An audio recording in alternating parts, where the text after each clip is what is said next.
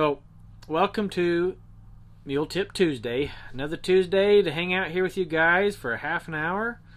I'm excited and uh, glad to be here.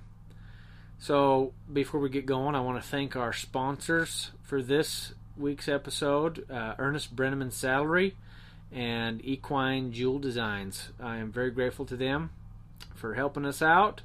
And if any of you guys are ever interested in uh, sponsoring a Mule Tip Tuesday or a podcast episode, and you got something you want to promote to the meal world, you just let me know and we'll do it. Happy to make that work for you. So, um, I am here in Whitehall, Montana, and it is cold. Um, yesterday it rained most of the day, and uh, cold. And today is cold and windy, and it does not feel very warm outside. it's it's cold. So uh, yeah, I got my vest on, got my my uh, Bryce Canyon Mule Days vest on, and I was bundled up all day long. But um, up here, we're doing a mulemanship one class, and we're doing a cow working class, and folks are doing good. You know, folks from Montana, they're just tough as nails. So I think I'm the biggest wimp and the the biggest whiner here, uh, doing this up here. So anyways, Judy Smith, I'm glad it's I'm glad it's warm in Maryland because it ain't warm here. But uh, that's all right. We're tough. We're mule folks, right? We're tough, so no problem.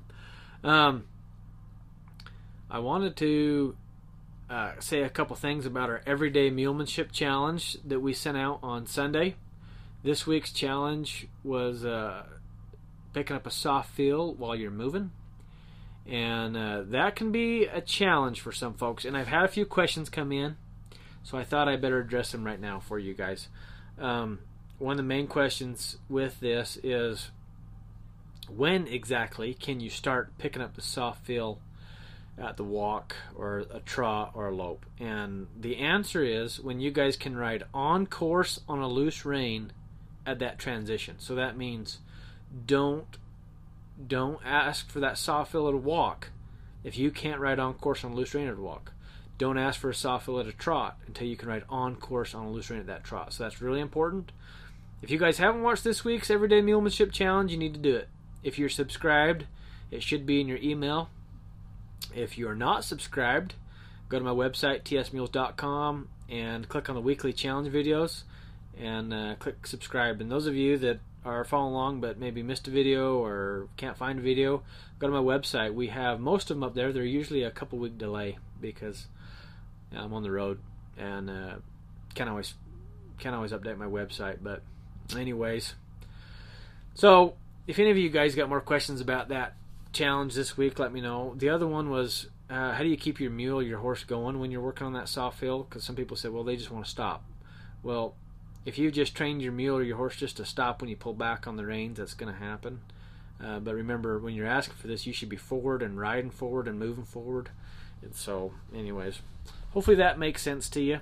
And uh, if it doesn't, let me know, and I will address it. So that's a little thing about that everyday mulemanship challenge. Hope you guys are enjoying those and uh, watching those every week. We are what? We're up to week 23, so we're we're getting almost halfway through the year, and uh, so hopefully you guys been been enjoying those. I enjoy making them, like hearing from you guys. So, well, uh, let's get into this week's mule tip for today, and I just pulled this one out of my my mulemanship journal again. Um, a bunch of you wrote me last couple weeks. I've been doing that, and you said you liked it, so I figured I better do it again. So I opened it up and this is what I came to this week.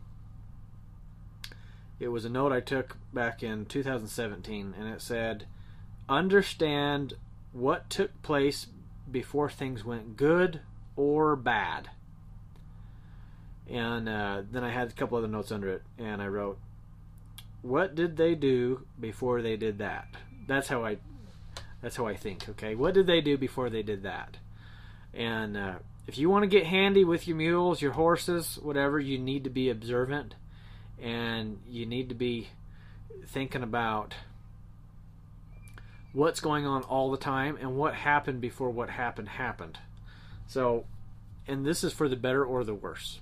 Okay, so if they did something really good, say you got them to back up really nicely, uh, you got them to turn really nice, you got a great stop, you got a great lead change, you got them to do some obstacles, they did great packing, riding, whatever you got going.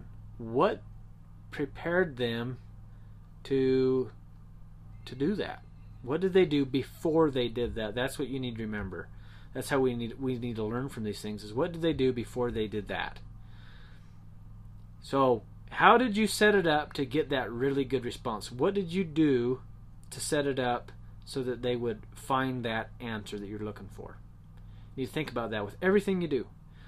On the other hand, when you guys have crap hit the fan, you need to know what happened to make that happen. Same thing. What did you do to set it up that caused it to go down the drain so quick? Because there's a reason for everything. So you need to find that. You need to be observant. It's like Tom Dorrance would say observe, remember, and compare. And Ray Hunt took that and taught that to thousands and thousands of people. And that goes down to me. That's where I learned it from. And but you gotta you gotta be observant. What is going on? What happened? And then you remember it so that you can compare it the next time when you do it again. Because maybe you do something, oh, that went really good last time, and then you try it again, it doesn't work. Compare. What what what went wrong there? What did I do different? So, anyways, that's my tip for you guys. Let me know what you think about that. What did they do before they did that? Think about it. What did they do before they did that? Hope you guys like that tip for this week and it gives you something to think about. And hopefully you can go out and apply it. So, Let's see what questions you awesome folks have for me. I see a lot of good people jumping on here. Ken Kaczynski, good to see you, buddy. Estella Holmes. Eugenia, she's up here for Whitehall. I'm glad you had a great day, and I'm glad you're on here. Are you warmed up yet? Uh, Ray Lockhart, good to see you, man. Jerry Johnson, good to see you, buddy. Hope you're doing good up there in Michigan. Lori, good. Let's see what questions you got here. Natalie Garrett says, with all the events and clinics being canceled this year, we're, we're super appreciative for the weekly challenges. You're welcome, Natalie. I'm glad you're working on it. Heidi Fritz, glad to see you on here. Gary Walters, man, hope things are going good down in Mississippi. All right, I'm looking for questions here. I hope I can find them. Okay, Diane Gross, have you ever had issues with spine clearance on saddles? If so, your suggestions. Yes. Uh, a lot of these mules have a roach in their back. That just means that they're I can't remember which vertebrae it often is, but it often does rise up uh, higher in their spine, and that can rub Diane on those saddles with skirts, and so. Uh, and then you've noticed a lot of mules are kind of slab sided to where that spine. If you notice on mules a lot, that spine is, is often prominent, especially mules that don't have a very good top line and that haven't been you know worked through collection and things, they get kind of a prominent spine. And if you notice my saddles that I've had built, I had one built by Joe G, and I had another one built by Ernest Brenneman. And you notice it kind of it doesn't have a, a jockey on it and doesn't have a skirt on it, and it's it sits inside of an envelope. If you guys don't know what I'm talking about, maybe we can find a picture to post later or something. But, um, anyways, with that, it, the the spine has plenty of clearance, Diane. So I think you've Diane. I know you've seen my saddle. All right, let's see what else we got. Good question, Diane. All right, Sue Callahan. What safe exercises can I do with Nix to get her used to Velcro sounds, saddlebags, water bottle crunch sounds? I can't even take my phone out when I'm on her because the sound of the Velcro freaks her out. Yeah, I can imagine. I can picture you, Sue, having that trouble with Nix. Um, so the main thing you need to do with Nix, and I told you this before, um, and you just got to do more of it. You got to get these meals handy. Okay, so before you spend a whole bunch of time and hours and effort on desensitizing, focus on getting that meal centered and getting a good handle on her. Don't let her push you. So think about what kind of goes with our tip. What happened to you know understand what happened before that happened. So what is she doing? And how can you, when she gets a little scared of some of these noises, what is she doing? Is she leaning on one of your legs? Is she jumping sideways? Is she going forward too fast? think about what she does, and that tells you right where your weak points are. So, say she, say you crack a water bottle and she scoots and squirts forward. Okay, she's like, just takes off. Well, that tells you your front line is pretty weak. Fix it. Work on transitions. Work on stopping and getting her back over and over again. Um, maybe she jumps sideways. Well, work on your lateral work. Don't let her push on that. So that's the first thing, Sue, that I would focus on is getting her handy, and then, then yeah, it's getting her used to used to sounds. Now, some mules are more spooky than others. One of my favorite things to do with mules that are spooky of things like that is number one, get them handy. Number two, my fence work. Uh, saddle her up, put your saddlebags on her, and get on the fence and do your fence work. Get her up to that fence. Open up your saddlebags from the fence. If she gets scared and wants to take off, you're not in the middle of her. You're on the fence. Where's she going to go? Bring her back, put her back to the fence, let her settle there, make that a really nice place to be. Open the saddlebags again and check her out that way. That's a real safe place. Get them used to uh, all the things you asked about. That's a safe place to get them used to uh, slickers, ropes, whatever.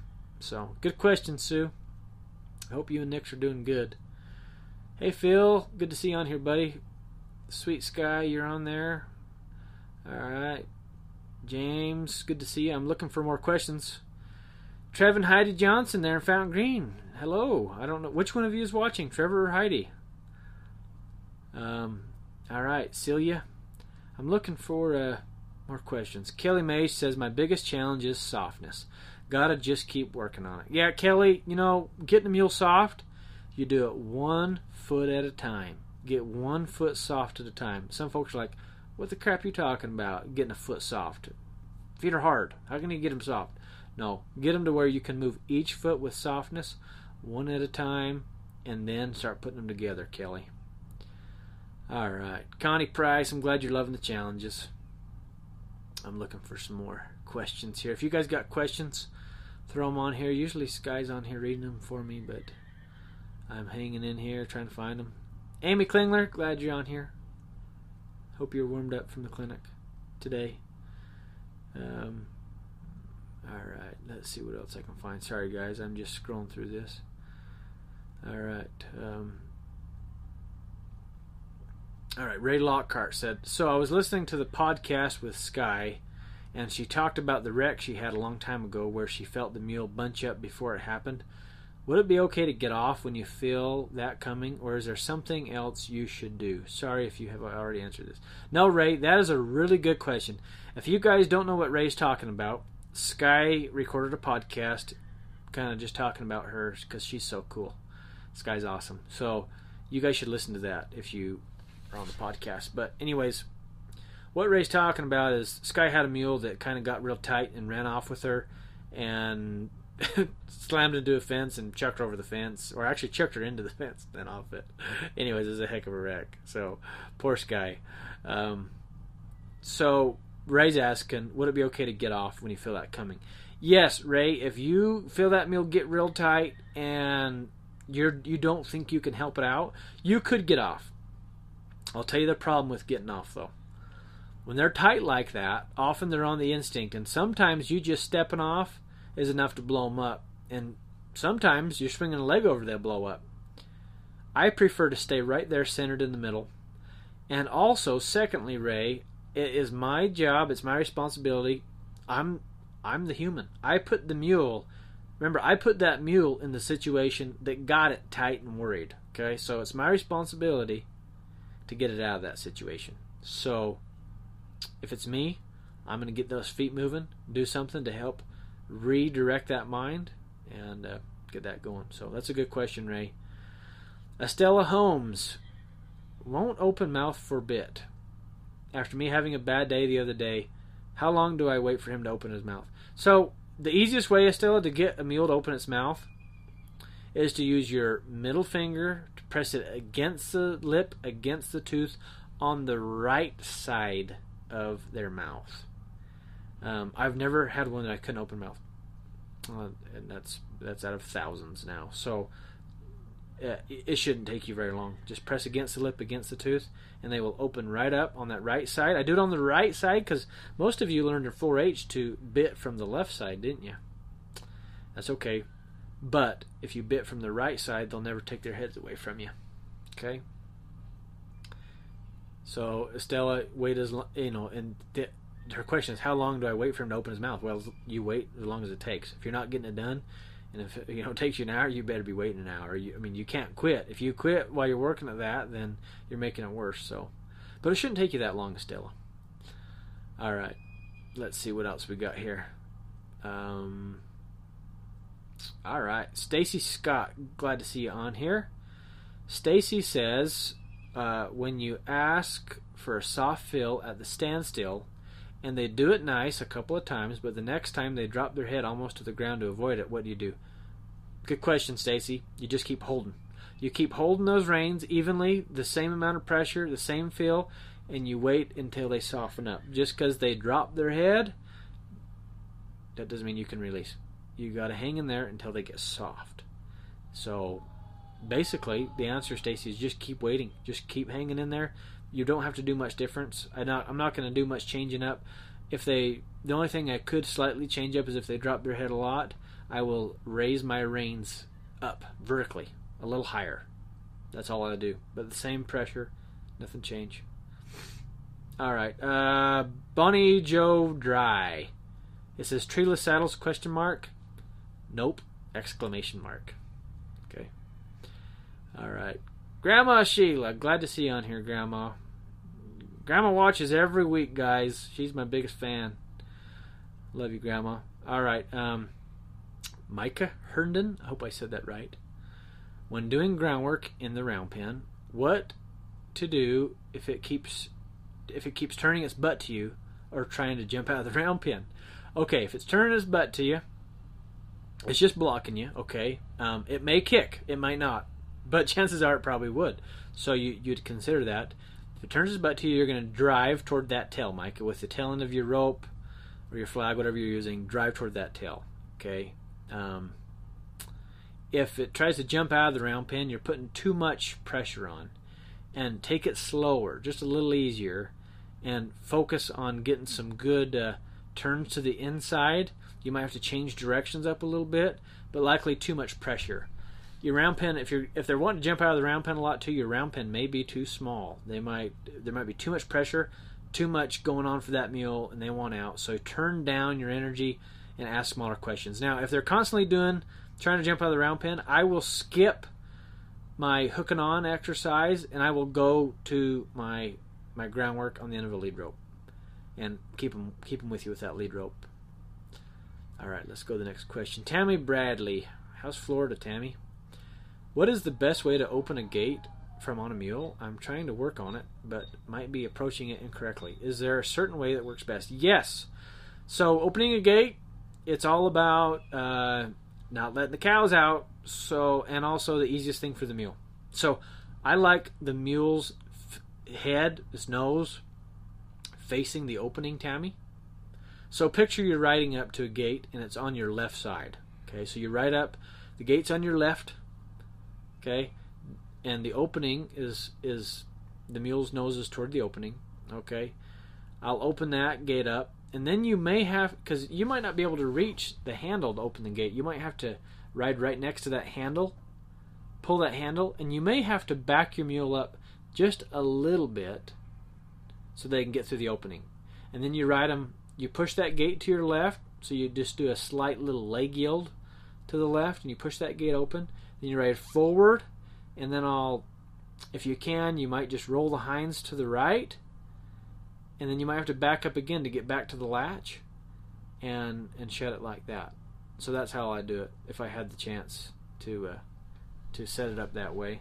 I don't like to stick a mule's head in a corner. So if the gate's in a corner, you know, don't teach them on that gate. Find a gate that's a little easier. When they're advanced, you can open the gate anywhere. You can stick them in a corner. It's no problem. But Hope that helps you, Tammy. Let me know what you think of that.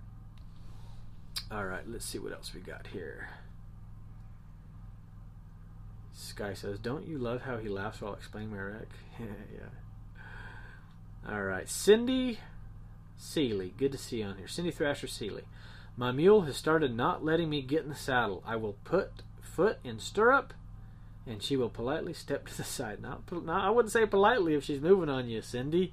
So when you go to put your foot in the stirrup, if that mule moves to the side, um, you have two options. If you're if you're so say your your left foot's in the stirrup, your other foot's still on the ground. I would probably just step out of the stirrup and I would drive those hinds, and I'd get her to roll the hinds and untrack the hind quarters away from you. So you're moving that mule away from you. Um, if you've if you've got the foot in the stirrup and you've stepped up on her, and maybe you just haven't swung your leg over, and she starts moving, I would just pick up on your left rein and let that mule waller around and around you until she stops and flexes. Then you can swing your leg over. If you're not comfortable with that, you could just step off and roll the hinds away from you, anyways. But I'm going to roll the hinds two or three steps, stop, reset, try again. And I'll do that over and over and over again. If they're really wound up and you can't, doesn't sound like your mule is, sounds like she's just stepping around. But if they're really wound up, I'm going to go through my groundwork steps. I'm going to get them better because I obviously missed some pieces. So I go through that, get them, get them thinking. Good question, Cindy. All right. Um, Diane Gross, another question here. She says, "When you are riding, do you keep weight in the stirrups, or more on your seat?" It's it's evenly. I do have weight down my stirrups, but it's uh, it's kind of an athletic stance. I'm, while I'm sitting on the mule, you need to be balanced. So I'm not just letting my legs hang there and sitting sitting flat in my seat. Uh, I do have weight distributed down there. If I'm riding fast, I'm I'm I got a lot of weight in my stirrups. I'm forward on my pelvis, and I got a lot of weight down in my stirrups. When I'm stopping, I will sit back in my pocket and I'll push weight down to my stirrups. So, Diane, it just kind of depends on what piece of the puzzle you're working on. But yes, you, you'll have them evenly distributed. All right, let's see what else we got. Kristen Wright. Buddy Sourness. I want to take my horse out riding and leave my mule behind. Mule isn't trained to ride yet but I'm afraid she will bust through my fence or bust her stall door open if I try to leave her in the barn. I've heard the wood crack on a bit a couple of times when I try to leave her in the stall by herself. I only have the two equines right now. Thoughts? Yeah, Kristen, you got to have a good you got to have a good set of corrals. So this week it's me and I got my mule Riata up here, and I got this new mule Lariat. Uh, she's just a young punk anyways, she's a lonely bugger. She's really lonely, and she doesn't like Riata leaving her. So I went out and did the clinic today, and all Lariat just pacing back and forth. She paced back and forth all day. But they have some good corrals here, so I didn't have one bit of worries here. So it's definitely nice to have good corrals. Now, sounds like you sounds like you don't, um, and you're you're afraid this she's gonna bust through this, this wood or whatever. If you have a chance to put up a high line, if you've got a couple of trees and you can run a high line that's about 10 foot high, I would put up your high line and tie her to the high line. That is a very safe way to tie them if it's done correctly. If you get that high line tight and if you tie it correctly, you're not going to have any wrecks or anything to worry about. That's going to be a very safe place to leave the mule while you go ride. So if you don't have the corral, which is what I prefer, just a dang good corral, because I want to do whatever you want. I don't care. But if you don't have a corral, that's the second best thing is is a high line. The second, the third best to a high line is a big, you know, you've probably heard them called patience poles, whatever. But if you got a good post or something, and you again, but you still kind of tie it high so they don't get tangled up, can't get hurt in it. That'd be the third best. So number one, good corral. Number two, high line. Number three, a pole.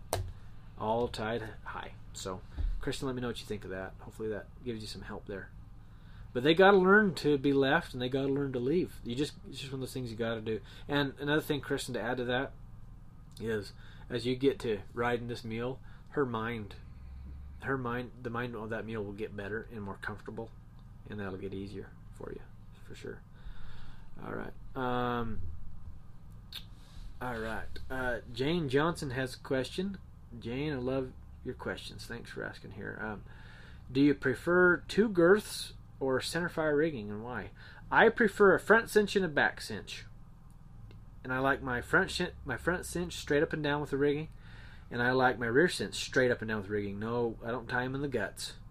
Um, but I prefer that for the support. The front cinch is the main thing holding my saddle on. That takes a majority of the, the weight and the pull, uh, everything from when I'm roping to riding uphill, riding downhill. That takes the majority of the hit. The rear cinch keeps that back of that saddle down. Like when I'm going down a hill, it may rock forward. Even a good fitting saddle will, will rock. So I like that back cinch, um, especially for roping too, and for pony and colts and stuff like that. Uh, in the center fire rigging, I just with the mule especially, you'll notice that on these mules they have a little cinch pocket right there, that front cinch. There's a nice little place for that cinch to sit. That's why it's designed that way. Well, the center fire rigging, if you don't have a tight britchin that is probably going to cause some sores and some rubs because it is so tight, that center fire rigging is going to slide up anyways into that cinch pocket, and then that shoves that shoves your whole saddle up on the shoulders. So I like the front cinch. I like a I like a oh seven eighths seven eighths rigging is my favorite. A full rigging is fine too, but seven eighths seems to fit the mules really well and then a, a rear cinch straight down. That that does me some good. Also, the center fire rigging too, Jane. That just messes up all my leg cues. So I need that room between my front and my back cinch to operate off of my legs. So the center fire rigging kind of ruins all my leg stuff. Good question, Jane. All right, let's take another one here. Um, let's see what else we got. Okay, Debbie Figgenshow. I I probably butchered that last name, Debbie. I'm sorry. Her question is on lead changes. She says, "Change on the front and and slow on the hind. I'm working on side passes and moving the hind around. He has a tendency to speed up and stiffen rather than soften and move. So your lead changes, Debbie, and and uh, your side passing and all these things. The better you build those hind quarters, and the more control you have of those hind quarters, the better your lead changes will be. And I'll do simple lead changes forever and by the hundreds before I ever try to do a flying lead change. But you need to get control of those hind quarters and get them soft. So remember, uh, kind of like what I said to Kelly just a little earlier. I said, you know, you build softness one leg at a time. So I would go back to the basics if you're having trouble with lead changes. And I'd work on getting each quarter a little softer and a little bit better and see what you can do there. Okay, that's what I'd do get that softness. All right, folks. Well, I think we are out of time. I will let you get back to your lives and your families and your mules and everything you got going. But I am so grateful that you jumped on here. If you're watch, you know, you, most of you are watching this live right now, but those of you that are watching later, I would uh, love all of you guys to leave us a review on our TS Mules page. If you listen to this on the podcast, I would sure appreciate a five star review and let us know what you think. But I'm so grateful you're here with us every Tuesday. A lot of you guys are regulars. I love seeing your name on here. Uh, it's been pretty cool doing these live Mule Tip Tuesdays this year, and we're going to keep it up for you. So, hope you guys have a great night. God bless you, and uh, we will see you down the road, okay?